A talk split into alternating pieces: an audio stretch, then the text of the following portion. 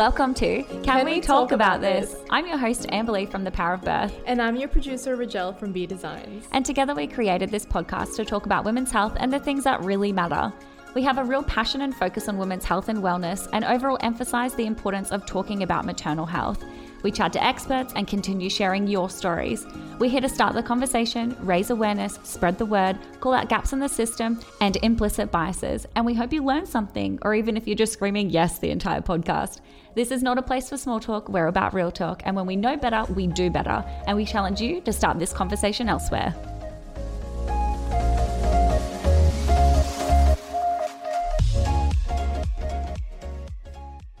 Did you know you can find further resources on thepowerofbirth.net via the printable resources tab that includes things like a hospital bag checklist, postpartum toolbox, pelvic health information, and so much more? Don't forget while you're there to subscribe to thepowerofbirth.net for your free printable motherhood affirmations. I hope you love them as much as I do. Birth trauma, a very heavy, confronting, and uncomfortable topic yet so necessary in a world where up to 45% of women perceive birth as traumatic. One in three describe their birth experience as traumatic, and roughly one in 10 go on to develop PTSD following childbirth. One Australian study even found in 2017 that up to 17% of midwives were experiencing PTSD. Today, I am chatting to Dr. Rosanna Pajak, an experienced clinical psychologist who specializes in trauma informed work and is passionate about supporting parents following birth trauma. She created the Birth Healing Collective, which aims to support new parents following a distressing, difficult, or even disappointing childbirth experience, making psychological support available to more parents when needed. She has a hell of a resume, and she's here today to chat to me about all things birth trauma. Rosie, thanks so much for joining me today. Hi, thank you for having me. So, I'm really curious to know what led you to do this work in birth trauma specifically and why you're such an advocate for birth trauma support. Yes, okay. Well, um, when I initially uh, did my clinical psych training in the UK, which is where I'm from, um, I knew immediately that I wanted to work in trauma and PTSD. It's always been uh, an area of interest for me. And so I did a lot of work in sort of specialist trauma services uh, before I actually moved to Australia and began working in the perinatal space. And to be honest, I think what happened was that when I started working with women and families after um, after having a baby, sort of any, any kind of postnatal mental health, I was actually just blown away by how much trauma I was seeing. And I did not expect that. I did not expect to move across into perinatal work and bump into all of this trauma. And maybe I was seeing it more because I was a kind of trauma professional before. Um, but I think I've I just sort of thought I need to understand this more. And the more I did, the more passionate I became about the whole issue of birth trauma um, because I think it's not just that birth is inherently a terrifying, traumatic, horrendous event. It's not even just that we have lots of emergencies happening, although, of course, you know, when obstetric emergencies do occur, there's a lot of potential for that to be really traumatic for the families involved. Um, but I think the more I worked in this area, the clearer it became that so much of this comes down to a a lack of psychological safety for birthing women. And it has such an impact afterwards on mental health in just such a range of different ways. It feels like it's something that needs much more attention and conversation um, and change. Mm, yeah, and I completely agree with you. And I love that you got curious about this and you've really found uh, your your I don't want to call it a niche because I've heard someone call birth trauma a niche before, and that really annoyed me because I was like, yeah. it's one in three women, like it's not a niche. yeah. But you know, your your specialty, your special interest, you know, and following that curiosity, and you know, now you're doing such wonderful work. So we love and appreciate people like you that take that initiative.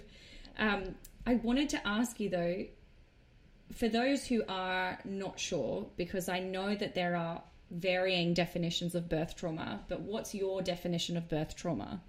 Yeah, it's a good question because it is a very um, broad term actually at the moment. And I mean, birth trauma is used now to refer to both physical, like physiological birth injuries and psychological trauma. So as a psychologist, I focus more on the psychological aspects, I suppose, but of course, a physical injury has a huge psychological impact too, both in terms of the experience of that injury occurring and the after effects of dealing with that injury when you're transitioning to being a new mum. So I think the thing to remember as well is that birth trauma is broad in that it doesn't just uh, encompass what happens at the birth. We're also talking about trauma that occurs in pregnancy, in that latter part of pregnancy where things are starting to get rolling with, with the birth process, and in the days and weeks kind of immediately after the birth. So there's an increasing sense of perhaps calling it perinatal trauma um, and recognizing that there can be, you know, a few different places where trauma can occur. Um, but essentially, when we're talking about birth trauma, we're talking about having a birth related experience that creates a sense of fear, horror, or helplessness at the time or immediately afterwards um, that then goes on to have a bit of a lasting effect on your well being and your day to day functioning. So, we're talking about a birth experience that's kind of deeply psychologically challenging and can continue to affect you. So, would you say that that is mostly for post traumatic stress disorder, or would you say that this does include other levels of trauma?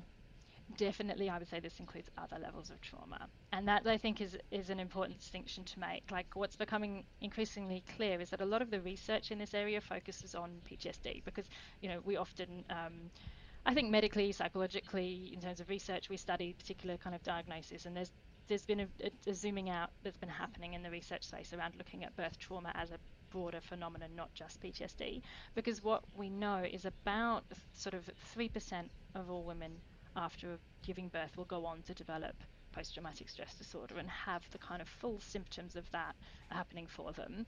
But about one in three women will sort of define their birth as traumatic. And w- the way I understand that is that we can have uh, some of the symptoms of PTSD. So we can be traumatized, or somebody can be traumatized by their birth experience and be experiencing some of those PTSD symptoms, such as some of that kind of intrusive memories of the birth, and, and particularly kind of that um, what we call hyperarousal. So being sort of stuck in a very heightened, activated states, which can make you quite anxious, quite irritable, quite jumpy, um, having kind of ongoing feel negative feelings about the birth and, and it having left you with quite a lot of difficult emotions. Um, of course, there are lots of people who would experience all of that but may not meet all the criteria for post traumatic stress disorder because a lot of that is dependent on exactly how long it's been going on for, how frequently those symptoms are happening, how intense they are, and how much it's disrupting your day to day life.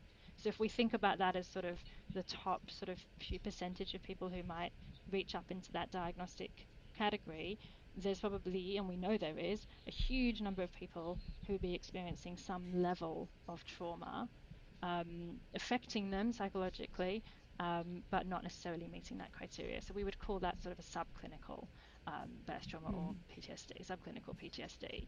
And we there's studies that estimate that that's up to 45% of women. So this is not a small phenomenon we're talking about here. Mm.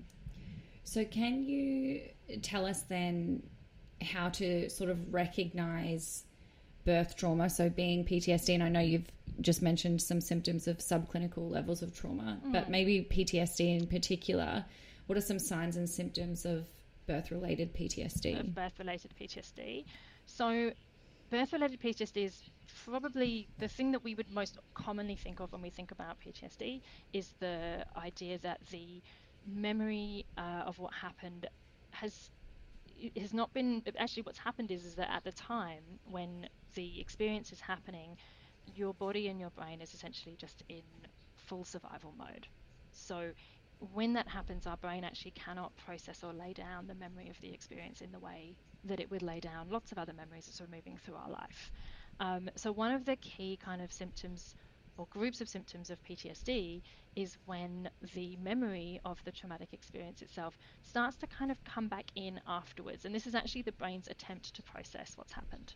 It's sort of intruding in on your day-to-day life, um, essentially saying, "I need, I need to be processed." So we get fragments of that memory, thoughts, uh, physical sensations, um, images, uh, maybe little clips of video almost in your mind that might play. Um, it can even be sort of smells, very sensory, often very raw, and those memories come back in. So this can also be nightmares. Uh, it can be flashbacks during the day. It can be intrusive memories triggered by seeing something uh, on social media or driving past the hospital or anything like that that can trigger those memories. Um, and it's pretty, it's happening by itself, and it's quite distressing when obviously when those memories come back up like that. Um, the other things that, that we would perhaps need to remember that come along with PTSD as well is that we have a lot of avoidance. So understandably, there's strong attempts to not not think about the birth, not talk about the birth, um, and to avoid anything that might trigger those memories. Um, and often this is where PTSD develops, is that we get a bit stuck between the brain trying to process what's happened and trying to avoid thinking about it, which means that processing can't happen and we get stuck here. Um, and getting stuck is, is quite a, a, thing that I associate with PTSD. It's this idea of essentially we're stuck in this feeling of ongoing threat.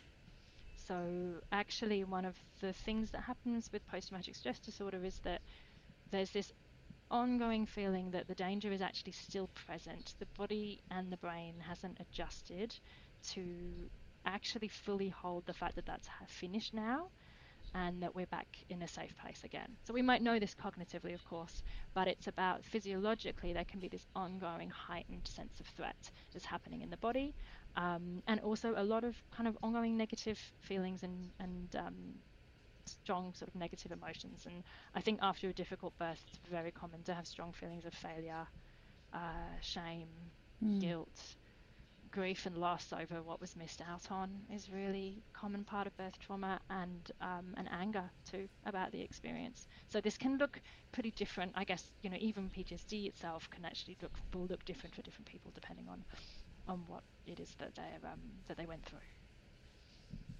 Yeah.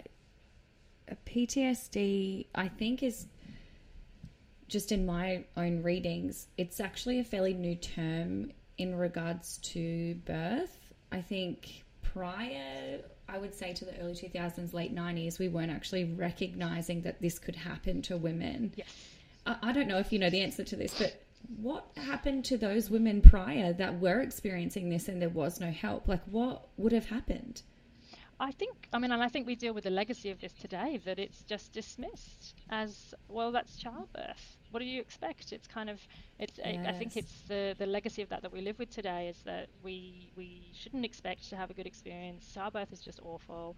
Um, at least you have a healthy baby. Let's just move on.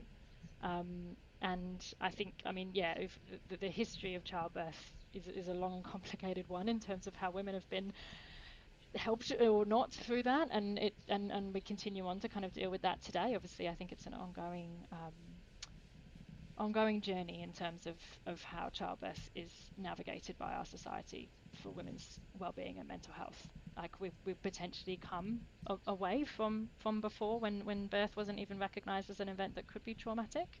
Um, but mm. I think we've still got a hell of a way to go.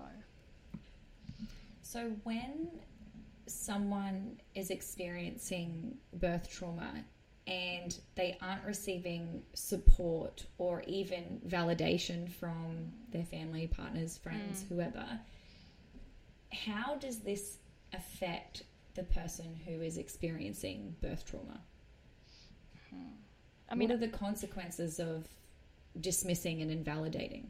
Mm-hmm. The isolation is is really big there, right? Like I think it's not easy to talk about a difficult birth experience anyway.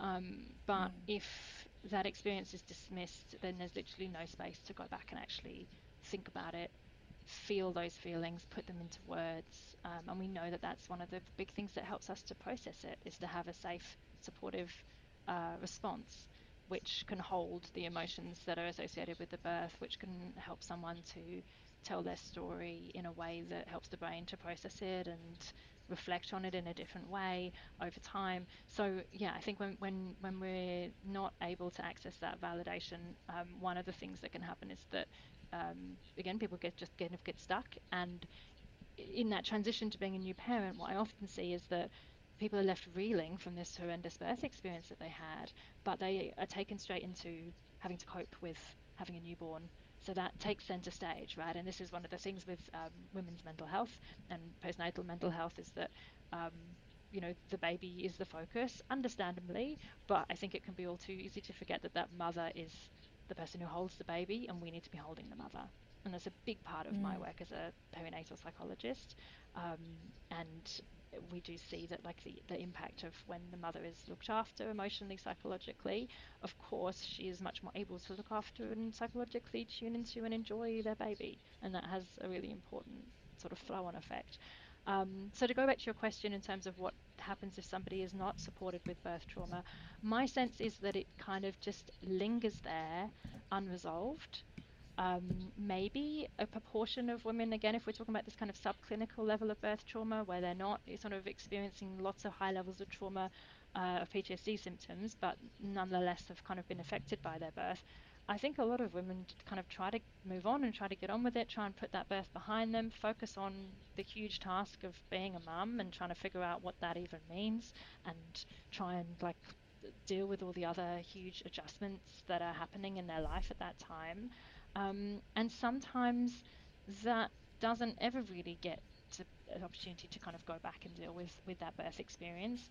Um, sometimes it leads, it can make that adjustment more difficult because if birth is our entry into motherhood, um, a traumatic birth has a lot of knock-on effects as well on in terms of things like being separated from baby, bonding with baby after that, breastfeeding challenges. So, in my experience, it can make that whole transition more complicated, um, which can almost intensify some of those feelings of failure or guilt mm. or shame that might be swirling around in that transition. And I think this is probably what I see more than more than anything in this in this subclinical group of, of people who have experienced a traumatic birth is is just that it, it, it doesn't help them thrive postnatally. It's not um, it, it makes that transition to being a parent, which is hard enough anyway, it makes it more difficult if you're coming off the back of a very traumatic experience and haven't had much support to work that through.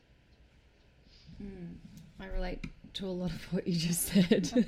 in terms of subclinical. Yeah, yeah, absolutely. It um it becoming a mum like it like it it sort of changes everything anyway when everything's going really smoothly, right? Like everything. This is a whole new adjustment, a whole new world. You're you you quite literally have to learn how to mother. This is mm-hmm.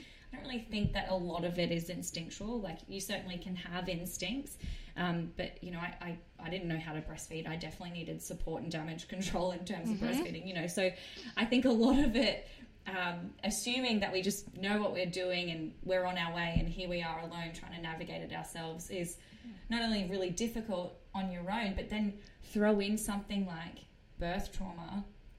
I just, I really feel for these women going through this and experiencing this on their own. And we know it doesn't just happen to the women and people who are birthing, it can also be partners and healthcare providers. And, you know, it, it does extend beyond um, the person birthing. But I wanted to ask you as well because you you mentioned early on birth is not inherently traumatic. I have been asked that question over and over right. and over: Is birth inherently traumatic?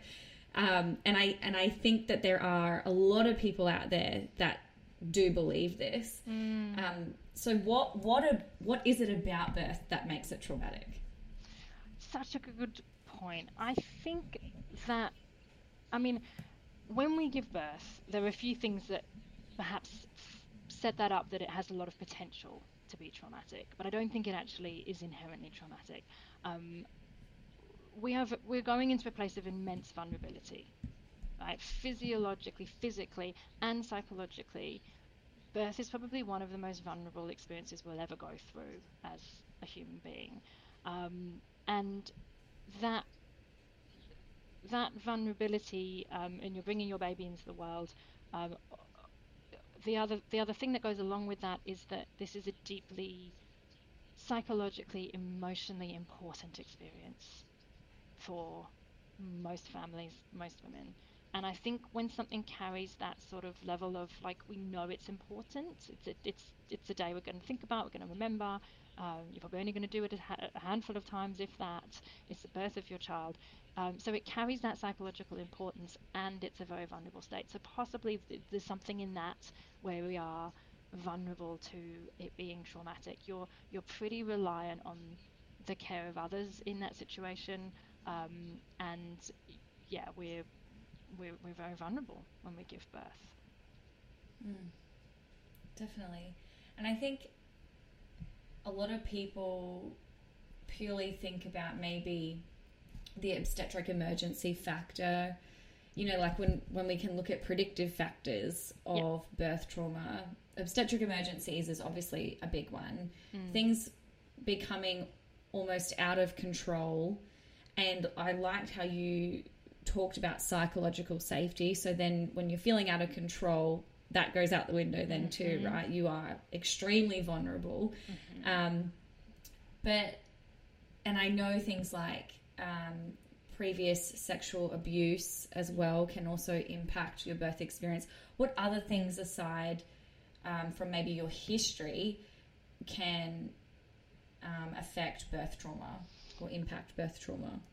Yeah, so um, the there is a sense, I guess, that we know from the research that you're more likely like birth trauma is perhaps your high risk maybe this is the better way to put it there's a higher risk of birth trauma if you have a history of um, sexual assault or an abuse history um, perhaps also if you've had some mental health issues in pregnancy or um, we also know that it's more likely with a first baby. I think there can partly because there can be more obstetric emergencies. I think partly because it can just feel more more frightening uh, when it's the first experience that you've had. So there's different factors that kind of come into play there. Um, but one of the most one of the most important things I think to understand about birth trauma is that there is always going to be um, a section of all birth experiences where obstetric emergencies occur, and in those scenarios, like it is frightening, it can't not be. Um, it is something that you know sometimes there are really difficult twists and turns that birth takes, um, and potentially there's going to be some feelings of trauma there that arise for some people. But what we are seeing is so much, um, I guess, the rates being so high and the experiences that people are talking about is is is about more than just obstetric emergencies. So one of the um, pieces of research that I always come back to um, was that there was a study in 20, it was published in 2012 which actually found that one of the key um, the strongest predictor of somebody developing PTSD from their birth was actually the quality of the interactions with their caregivers. And that's like phenomenal. So it's it's not just about what happens in the birth; it's about how that happens, and it's about how safe or unsafe somebody is made to feel as they are traveling through the twists and turns of giving birth. You know, birth is complicated, but we know that there are some really key things that can happen along the way in terms of how involved people are in decision making, how in control they are allowed to feel, how respected and safe, and um, how much trust they can feel in the people around them. Um, and I think also if we think about psychological safety, I would really also argue about there's something about how calm and regulated and safe people are helped to feel as scary things are happening too. You know, the mm. the simple experience of having somebody use physical touch, eye contact, reassuring voice, I'm here, you're going to be okay. You know, we can underestimate sometimes how that can make a massive difference in the middle of something traumatic. It's not always possible, but I would say that it could be done more potentially um, because as human beings, we co regulate, right? So we we take our psychological safety from the presence of another human being. That is what makes us feel safe from infancy, and I would argue all the way through our life. Right? We go and we get our partner for a hug, and we feel soothed, and we kind of talk to a friend, and we feel better. And we do this like when we when we feel less alone, and when we feel held and supported, our body actually goes into a place of safety. So I think there's something in that that maybe explains why when we're going through something so vulnerable as giving birth, that's potentially why a positive interaction with a caregiver can make a massive difference and a negative interaction can make a massive difference. We can't underestimate the power of this stuff. Yeah. I completely agree with you and I also think it's completely bizarre that we're sort of just figuring this out. I agree. I know. And I think this is what struck me when, like I said, when I went looking to the research to be like, what's happening here? When when I saw all of this trauma happen, I I don't think I expected. This is before I became a parent myself. I, I don't think I expected to find this when I went to learn about mm. giving birth. And unfortunately, one of the things that's happening, I think, is that women are potentially finding out all of this information after they've given birth, experienced a difficult experience, maybe part of um, working through that afterwards. If you seek support and are looking to kind of make sense of your experience, you start to learn about all of this, but it's not necessarily something that we even are talking about on a, on a broader platform. Mm, yeah. Okay, I want to get to how we can support each other, a partner, whoever, mm. or ourselves when it comes to having a traumatic birth. So, what are some ways to cope, and what are some, I guess, recommendations that you would give if someone was struggling? So, I mean, I think um, it would begin first and foremost with that recognition that, like, a traumatic event has potentially occurred and and thinking about what might this person need. So, at the mm. very basic sense, it's about recognizing um, and really asking how that person is going. How are they going um, before, like generally, how are they going with this adjustment to parenthood? You know, quite often we don't sit down um, and actually ask. Everyone comes to see the baby.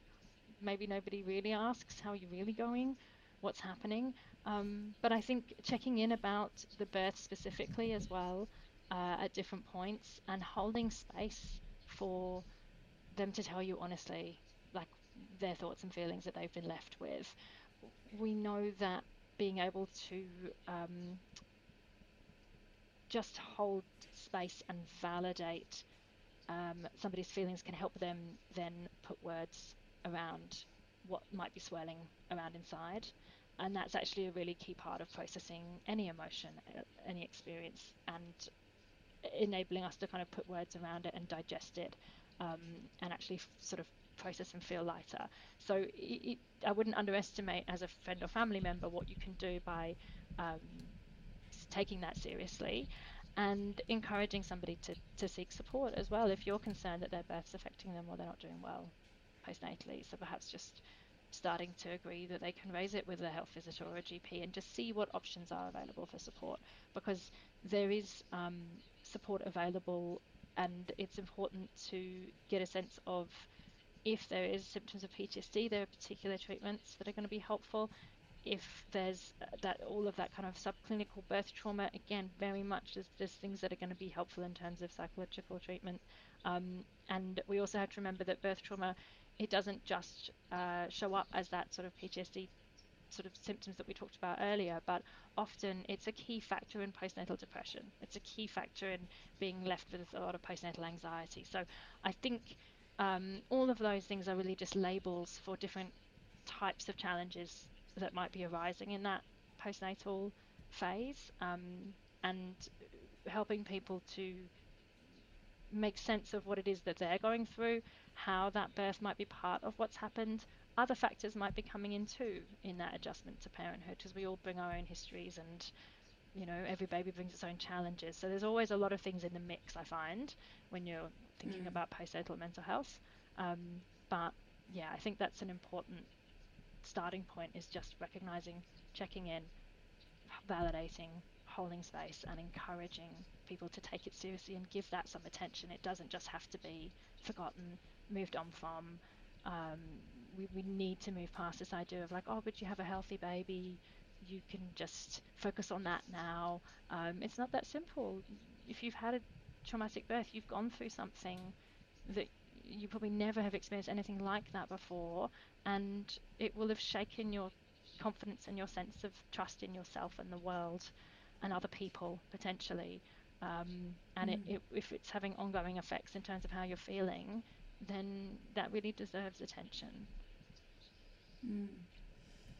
It's interesting. I just had sort of a memory come back as you were talking about sort of the I find a lot of the time the particularly if it's the first baby that you're Mm. having, the excitement of the baby sort of overrides anything else. So you know, it's like when can I come see the baby, or they just come to hold the baby, or you know, and you, like you were saying before, it's like we don't just hold the baby, we have to hold the mother, and I guess that's you know a part of the process um, as maybe a, a companion or support person. Um, but I was just thinking in those moments, like, so I, I had what I would describe as a traumatic birth, and I remember being wheeled out of surgery and back into the maternity ward to meet my husband and baby, and I was sort of sitting there like dumbfounded, like, I know that's not birth. Like, what just happened? And you know, my husband's holding my son, and he's just like, "Wow, like check him out." And I'm just like, "Oh yeah, like I haven't, I got to hold him. I ha- can, I can I hold the baby?" Like it was, you know, you're all in a really confused, dazed state. And then his parents walk in. Right. I can laugh now. I can laugh now. but it's Oh. like, you know, after a 24 hour ordeal, and like I still have nurses and midwives coming in and like pulling things out of my vagina, and you know, like it was just. So I just found a lot of the time, and I learnt very early on how important it is to hold the mother in those um, situations and just in perinatal, the year beyond, you know, after. And I learnt from that experience almost to the point where I completely ignore people's babies. Yeah. because of that experience, I'm, I'm all about you, the mum, you know. Yeah, like, I'm- yeah, I'm exactly he's the beautiful, same. but I'm like, I'll, I'll get to know this little baby later. That's not what, like, I, you know, I'm more than happy to get to know that little baby later, but I'm exactly the same. I'm like, is this about you? How are you going? And I often find when, I, when I'm texting my friends, if that's, if someone's had a baby, um, that's very much, I'm like, how are you going today? How are you feeling? Um, how are you feeling about what happened at the birth? How are you feeling about breastfeeding? Um, you know, we don't, we don't just need to, to focus on, on, on exactly what's happening there. Um, we need to be thinking about and creating a bit of space to process what's happening. You know, one of the things that happens in new parenthood is that you are everything, including your own psychology, is actually re- rearranging around that baby.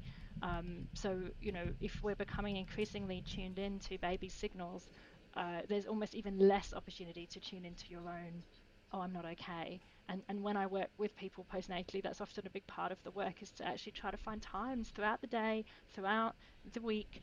Where am I at? Oh my God, what do I need? Do I need to go to the toilet? Yes. Uh, would I like to have a shower? Eat something? Yes. You know, we're talking basic needs are hard, right, to tune into and meet. So, you know, thinking about how you're going to find space to deal with trauma, um, very hard. Like tends to not be something that people can can deal with right away.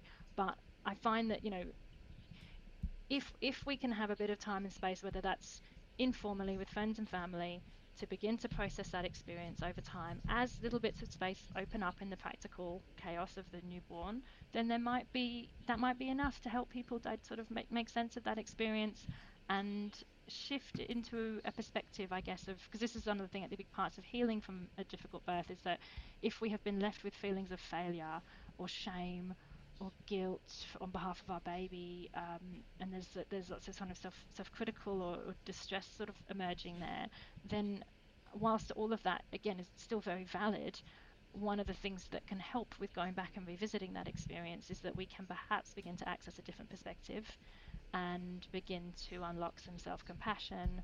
Um, begin to make sense of what happens if we start to see some of the contextual factors that are happening with birth, which may exist much more broadly than just our own birth, um, can help us unlock some of that self compassion. And ultimately, what you'd hope is that maybe we can shift to a place of seeing the, the strength and the survival um, and having compassion for ourselves for going through a difficult experience.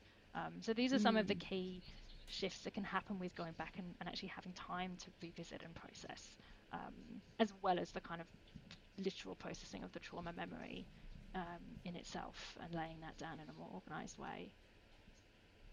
Do you find that that's more effective on, say, the woman or the person's terms? So rather, so you know, I think about an example. You know, let's say a friend of mine had a traumatic birth experience, and I'm like, you know, you should really go and talk to someone. I'm really sorry that that happened to you, and I and I do all of the what I think are the right things, but they don't necessarily go and get that help. Would you say that it it support actually wouldn't be that helpful when they're not open to it? Like they have to be in a place where they're ready to accept and and I guess unpack and dive into it.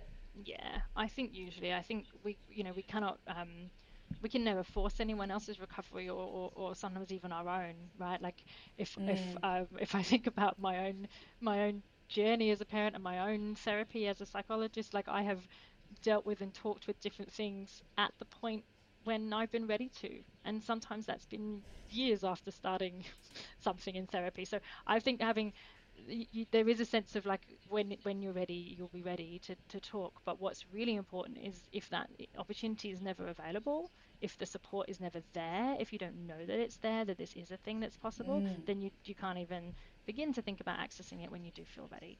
Um, so, you know, knowing that something is available and there is an emotional support there um, is potentially, like I would say, like one of the most important things. And, and you know, and, and sometimes that might be around also helping a friend or family member to work through some of whatever barriers might be there in, in coming forward. You know, it's not always easy to ask for help.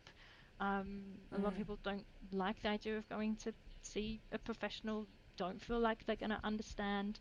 Um, maybe have to try a couple to find the right person for you. Um, so yeah, I think sometimes maybe understanding what are the barriers and actually just checking if there's ways around those that might make that more possible. And I also think having conversations like this, and this is why they're so important and they're so vital, it's because if we're more open and honest about that these things can happen and that you're you're not broken and you can be you can feel like yourself again and you know having having those detailed conversations of also where to seek support as well that that can also help people and break down those maybe mental health stigmas and barriers as well mm. so yeah i really see the value in just talking about it yeah yeah let's talk about vicarious trauma then mm. because yeah, okay. does this look different and I guess are the effects different? Like, you know, and how does this happen? I guess for, for people who are new here and maybe don't understand how a partner could experience birth trauma because it didn't happen to them, for example, you know. Yeah, yeah. Um, yeah. Look, I think vicarious trauma essentially is is a, a word that's used for the experience of witnessing or even just hearing other people's trauma.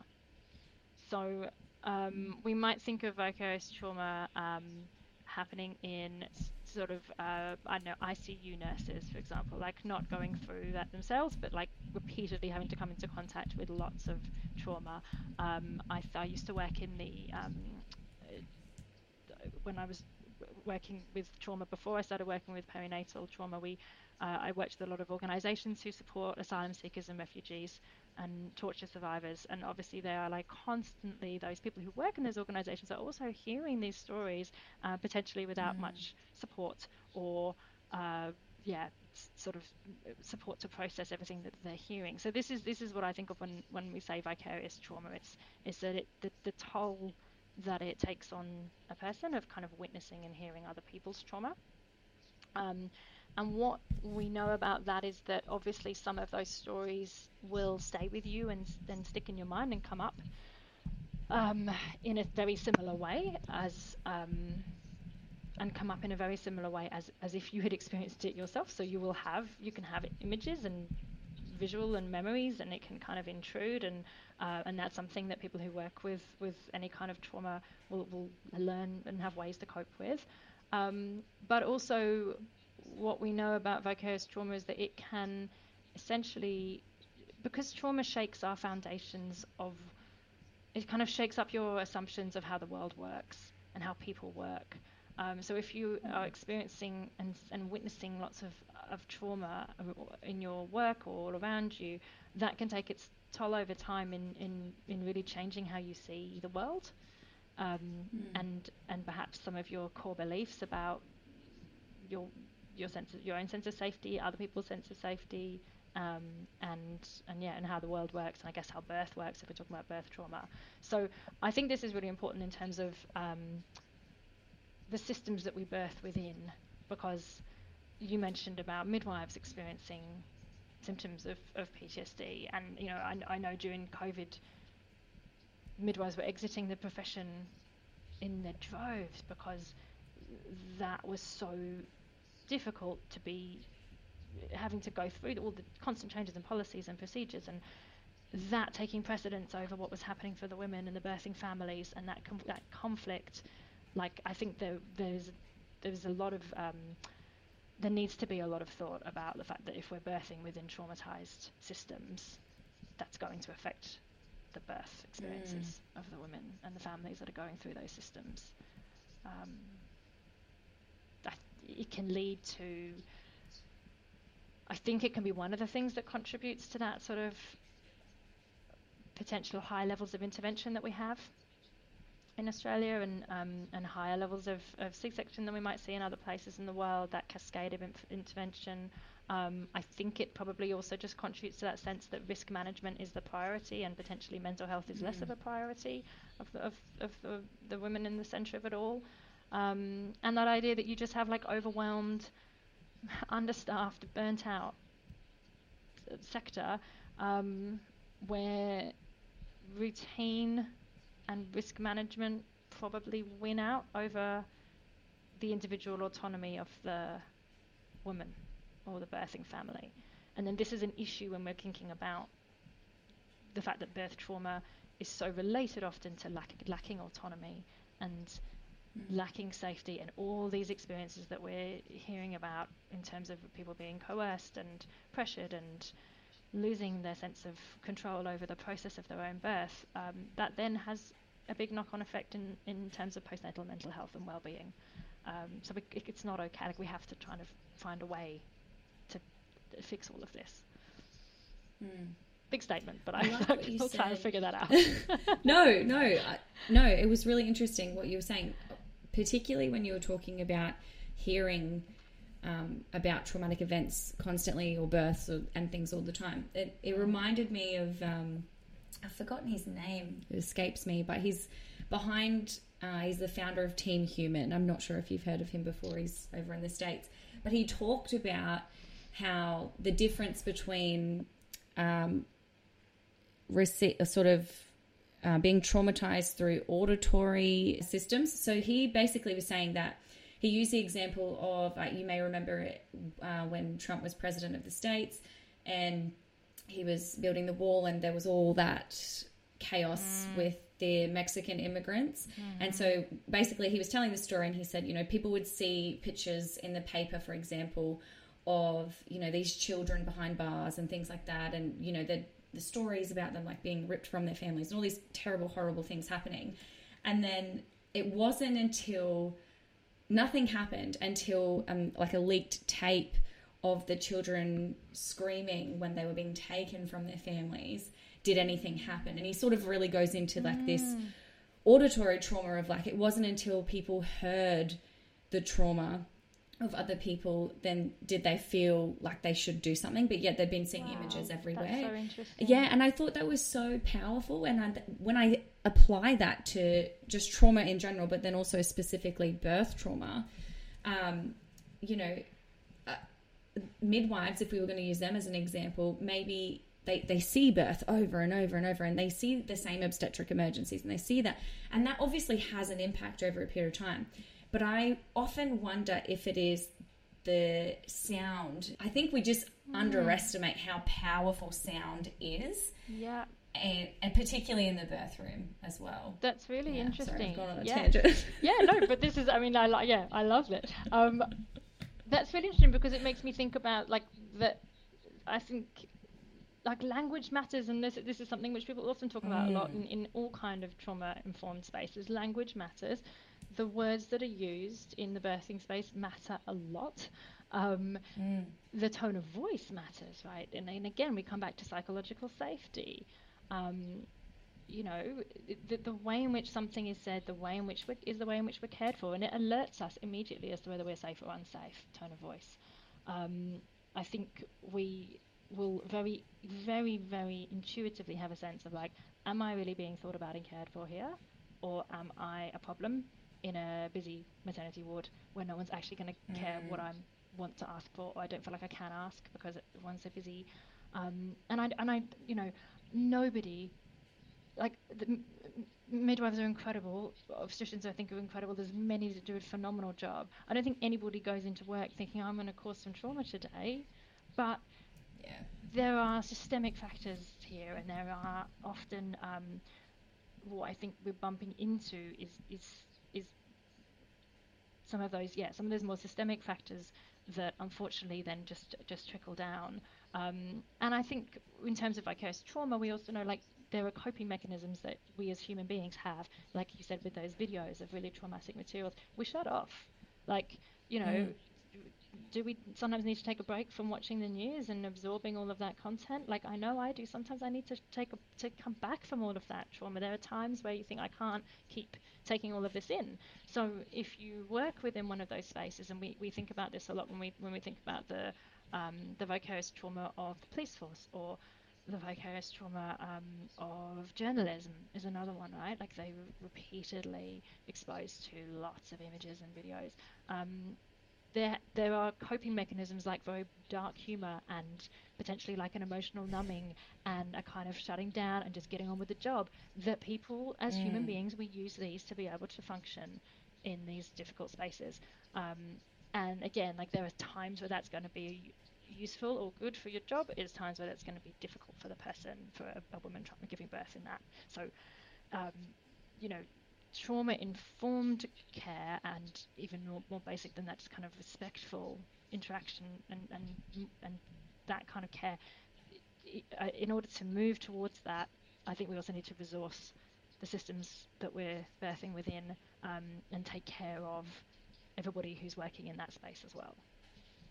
Yeah, no, I completely agree with you. And I think it's such a big topic, isn't it? Because it really does affect everyone. Yeah. And you know, I really wish I could solve all those problems. Yeah, I know. but yeah, too. it's bigger than us. it's bigger than us, and, and and yet, you know, I think this is where we can try to. And I think about this a lot in terms of um, the Birth Healing Collective in particular, where to, for for me as a psychologist to move out of one-to-one therapy and um, you know when I set up the Birth Healing Collective, it was around wanting to be able to bring psychologically informed advice and support to more women, more families um, who've had a difficult birth. One of the things I've, I thought a lot about is that this is, you know, this is potentially like responding, not necessarily solving the problem, which is a systemic problem. Never ever wanting to put that on an individual level to need to be solved. Um, mm. And I mm. think about this particularly when uh, there's a whole section of my work, both in, in, my individual work and with the Birth Healing Collective programs that I run around um, supporting women as they go through their next birth after trauma. When people want to give birth again is usually a very tricky time. Um, and I've thought long and hard about like we it's difficult, right? Because if we're saying that we're going to help somebody prepare to go through that process again and navigate through that system and um, take care of their own emotional well-being as they navigate through a, uh, a birth experience after trauma, um, whilst we don't want to put that on the individual to have to take responsibility for somehow having a, a better experience, um, I also don't think that women can wait for the system to change and catch up. We have to be doing both at the same time.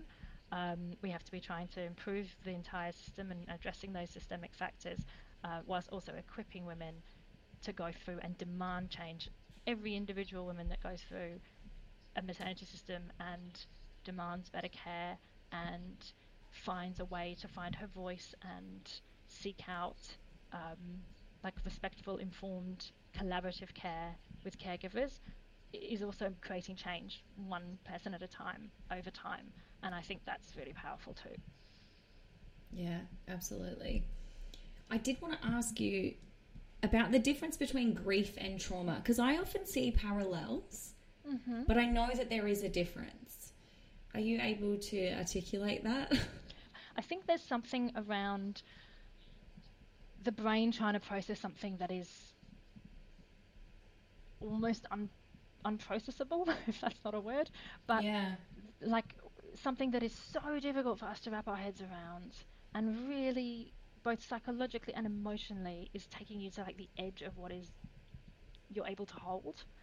Um, that probably runs both through trauma and grief, right? Like it's it's an experience that has gone beyond what you feel like you can psychologically handle, um, and yet mm.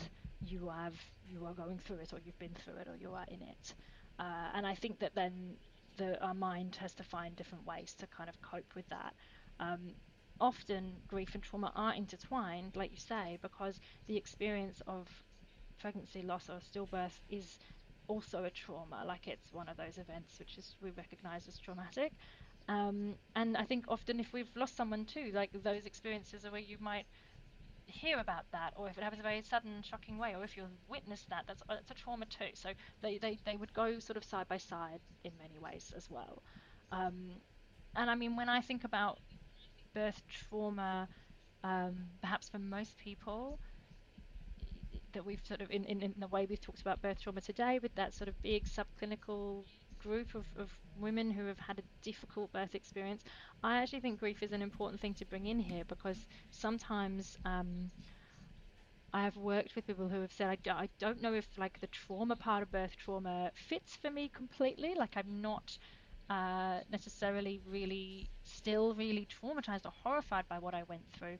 Um, but oh my God, the grief the, of what I missed out on and those deep mm. feelings of kind of disappointment and loss, um, that's the work. And I would still say for me that I, I put all that in, in, with birth trauma because it's to do with, with, with, with, the experience of giving birth and having had a difficult experience. But um, this is one of the reasons why, like when um, I set up the Birth Collective, Birth Healing Collective, I wanted it to be for people who would resonate with that definition of birth trauma and say, yeah, I, I, had a traumatic birth experience, but also, um, you know, the, the, the language that I take care to use is also about having a difficult or distressing or disappointing birth experience, um, and that's really is to, to, to, to make sure that we're capturing that experience of grief that comes along with missing mm. out on a really important experience in some way. I just had a thought. This I might be backtracking a little bit, but when you were talking about hearing lots of stories and things like that, mm. do you? I know that there's sort of like there was sort of this movement on social media for a while, and it's probably still there about boycotting traumatic birth stories um, for somebody preparing for birth. Obviously, that's a given, I think. Um, but a lot of these women who had traumatic birth experiences under this conversation really felt like there was no place for them anywhere mm. in the mm. birth world. Mm. What do you think traumatic birth stories should be shared? Like, what's sort of your perspective here? Oh, I think this is so complex, and honestly, it's something I'm still yes. work, working through in terms of um, my birth healing program that I'm setting up and developing and continuing to because I'm continuing to develop the the way in which this looks. Because for an individual person to be able to come and tell their story um, and create a sense and have a sense of community of a community that understands, yes, for that individual, that's really helpful for potentially for each other to hear some people hearing other people's stories is less helpful and this is where i think we get it gets really complicated because um, i definitely know that for some women um, hearing somebody else's story that is more kind of uh, perhaps has a more of an obstetric emergency than their own can engender some of those feelings of shame of like well hang on that's far worse than what i went through so should i even really be mm. here can raise that kind of question one of the things i think we have to come back to when we talk about this is that we can only really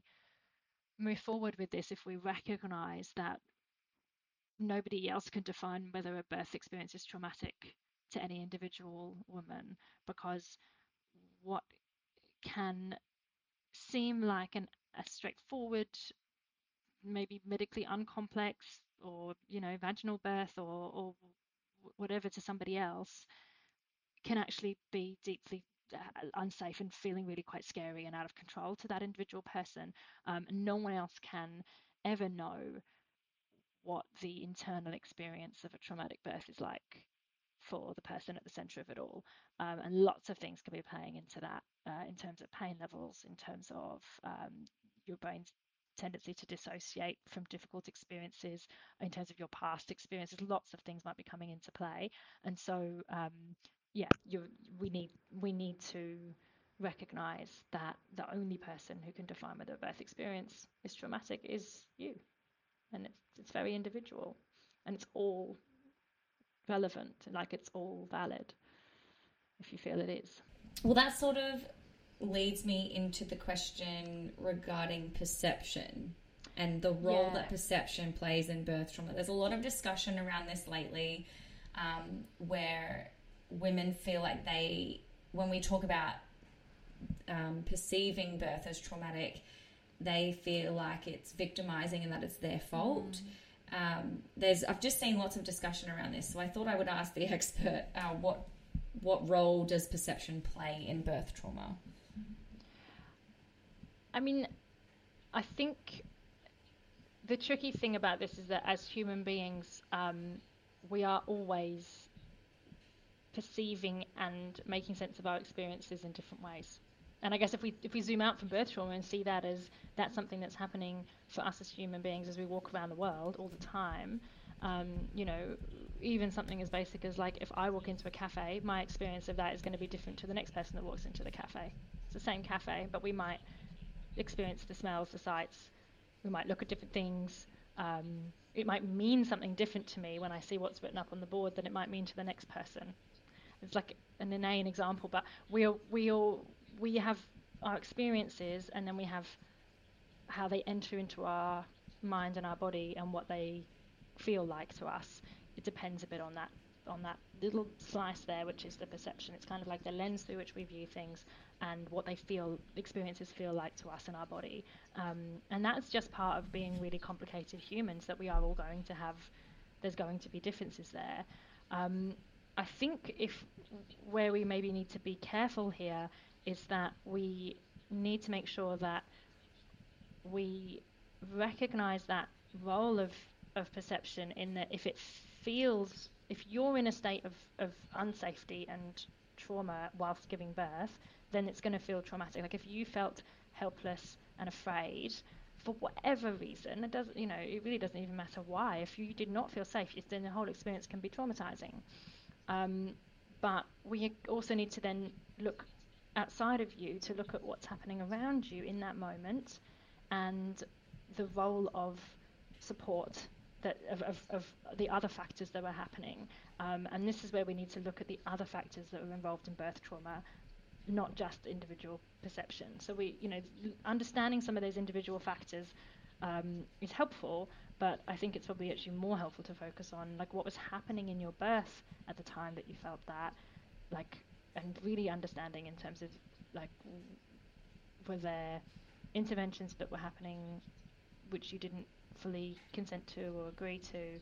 Um, were there interactions that were happening that left you feeling disrespected um, or coerced or dehumanized in some way? Um, was there an experience of, of losing control over the the birth at that point?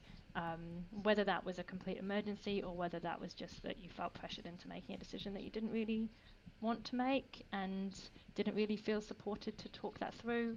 Um, whether there was kind of a threat or sort of felt kind of unsafe. So, so we have to be able to make sure that we are really never losing sight of those broader systemic factors, contextual factors of birth trauma, alongside seeing that the individual perspective is a piece. Mm. Does that make sense? I'm Yeah. not sure if I explained that. Yeah, that well, totally. No, I think you. I think it does, and I. I also think, you know, a lot of the time, maybe perception, like you were saying, is is blamed, but it's like that's just simply associated to the events that happened to you. Yeah. It's not necessarily the cause. Yeah. And I think a lot of the That's time people put it down to that being the cause. Yeah. Yeah. Um, but yeah, looking beyond beyond the woman and but more like you were saying those systemic factors and things. So yeah, so that makes sense to me. Absolutely. Um, now I wanted to ask you because there are a lot of women who suffer birth trauma, but then have these really complex emotions around having another baby. So they want another baby and they just don't feel like they could ever birth again. So, what are some ways that you can prepare for a birth after birth trauma? Mm.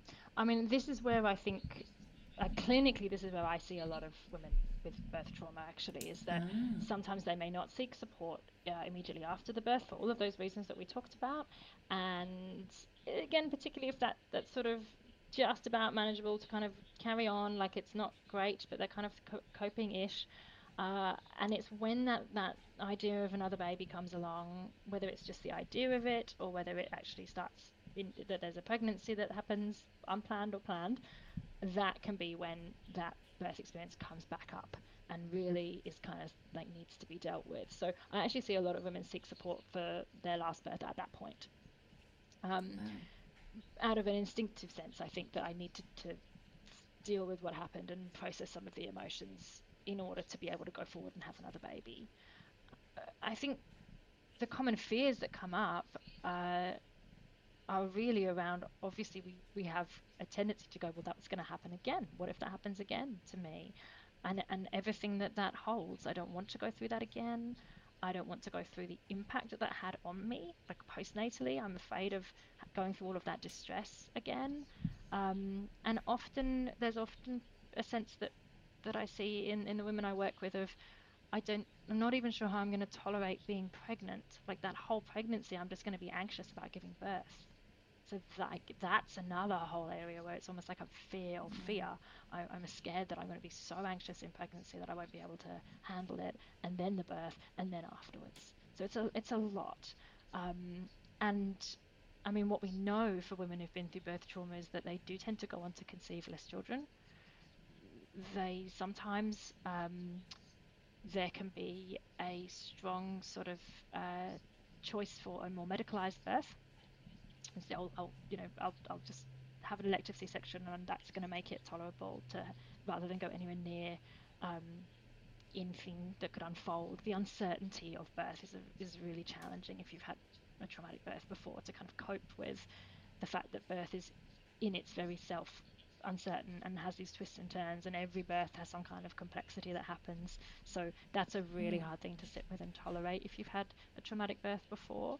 Um, so sometimes that can be why people opt for a more medicalized experience but the opposite can also be true. So research also shows that we see that women will lean way back from the medicalized birth probably because of some of the experiences that they've had that were traumatic that they connect to that experience of care um, and potentially kind of opt out of that system as much as they can. So f- for me, I think I see that, that there's a, a, a lack of trust in their in birth and how that works in their body to be able to do it and in the, the medical system. And preparing to give birth again, then um, I would probably break down into three key areas. Um, the first being the importance of going back and really processing that last experience. So, taking the time, finding the support to work through the emotions that happened, resolve any trauma, get treatment for any trauma symptoms that are remaining, um, but also just take yourself back to be able to talk it through with somebody and think about the different feelings that happened and kind of clear the clear space a little bit emotionally for that next experience. Um, we find that that can, you know, I find that that can reduce anxiety about going into another birth. Um, it means you can potentially, otherwise, you're bumping into triggers as soon as you start stepping through the door into appointments, exams, scans, the whole thing.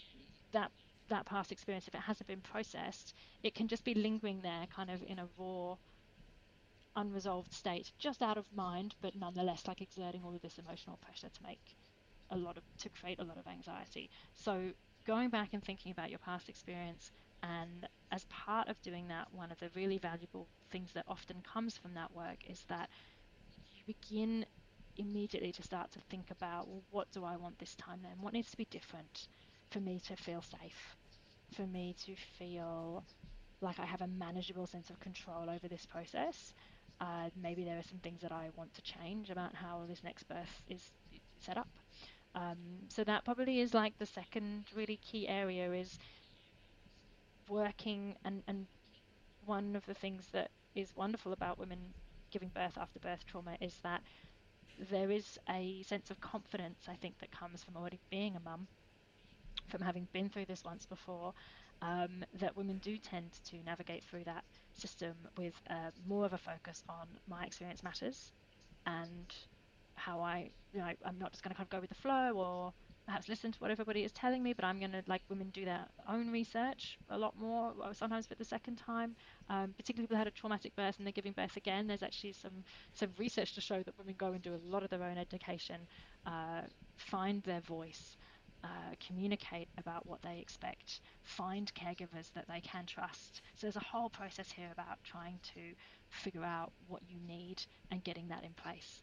Um, and then the final piece of preparation that I think about a lot is learning to work with uh, anxiety as you go through the pregnancy because no matter what preparation we do, it's a scary thing to go back towards something that has been traumatic for you. It's a brave thing to do. So, being able to learn across your pregnancy how to notice when anxiety is rising, how to tune into that, how to have some skills and strategies of how to kind of settle and soothe yourself and your, regulate your nervous system back down, how to notice unhelpful thoughts and respond to them in ways that are going to be helpful for you. Um, all of that work can also be useful not only to get you through what might otherwise be a really anxious pregnancy as the trimesters go on, um, but also have some skills that you can actually use in birth and afterwards, um, which can help you feel a bit more confident to tolerate whatever sort of unfolds at the birth. That whole idea of tolerating uncertainty, learning how to cope with that, um, is, is, is a big part of preparing to give birth again, I think. Mm. I think in all of that, support is really the key and finding the right support for you and your specific needs yeah. in terms of your birth trauma and your the birth that you want and and the, the support in term in your birth as well. Yeah, all of those things. Yeah, yeah play a huge There's no right way to give again. birth, and I and I talk about this a mm. lot. There is no right way to give birth. There is only what is the right way to give birth for you. So women, like we know that a positive birth, it doesn't necessarily look like a natural, spontaneous vaginal delivery. It looks like a birth in which the woman feels calm, secure, respected, um, and, and involved in all of the decisions. Um, and that's that psychological safety that we keep talking about. So, if we're thinking about that, then um, you know, for somebody after a traumatic birth experience, a positive birth might look like a planned C-section, which manages some of the uncertainty of birth and maybe even eliminates certain fears altogether. And that's absolutely going to be like a positive birth. For somebody else, a positive birth after trauma would be anything but a repeat C-section, and it would be totally the other mm. way. It, it's really a process of going what to what is going to work for me, and then yes, how do I set up the supports that I need in place, practically in terms of who I'm going to be giving birth with, where I'm going to be giving birth, who's going to support my decisions and my choices here, and I think psychologically as well, and who's going to sort of support me to manage this whole experience. Mm. Um, and then you know I have seen men, women go on and have these these great experiences of giving birth which you know no matter what unfolds in the birth you know sometimes things don't go to plan and stuff does happen but if you're supported through it in a, in a way that acknowledges that you've had a traumatic experience before and keeps you involved lots of really good communication lots of really good psychological safety being kind of used all the way through that can feel quite quite different it can really can mm. Mm. well thank you so much Rosie. I so appreciate your time and all your words of wisdom here. And I've loved having this conversation with you. Thank and I just appreciate it so much. Thank you. Thank so you. I. Thank you so much for listening. We hope you enjoyed this episode. If you're listening and would like to share your story with us or feel compelled to talk about issues surrounding women's health, please don't hesitate to reach out. We would love to hear from you. You can find us at The Power of Birth on Instagram and Facebook or on our website, thepowerofbirth.net. If you loved this episode, we would love it if you left us a review on whatever podcast platform you're listening on and share us with your family and friends. The conversation has to start somewhere. Thank you again for listening, and we hope you join us in the next episode.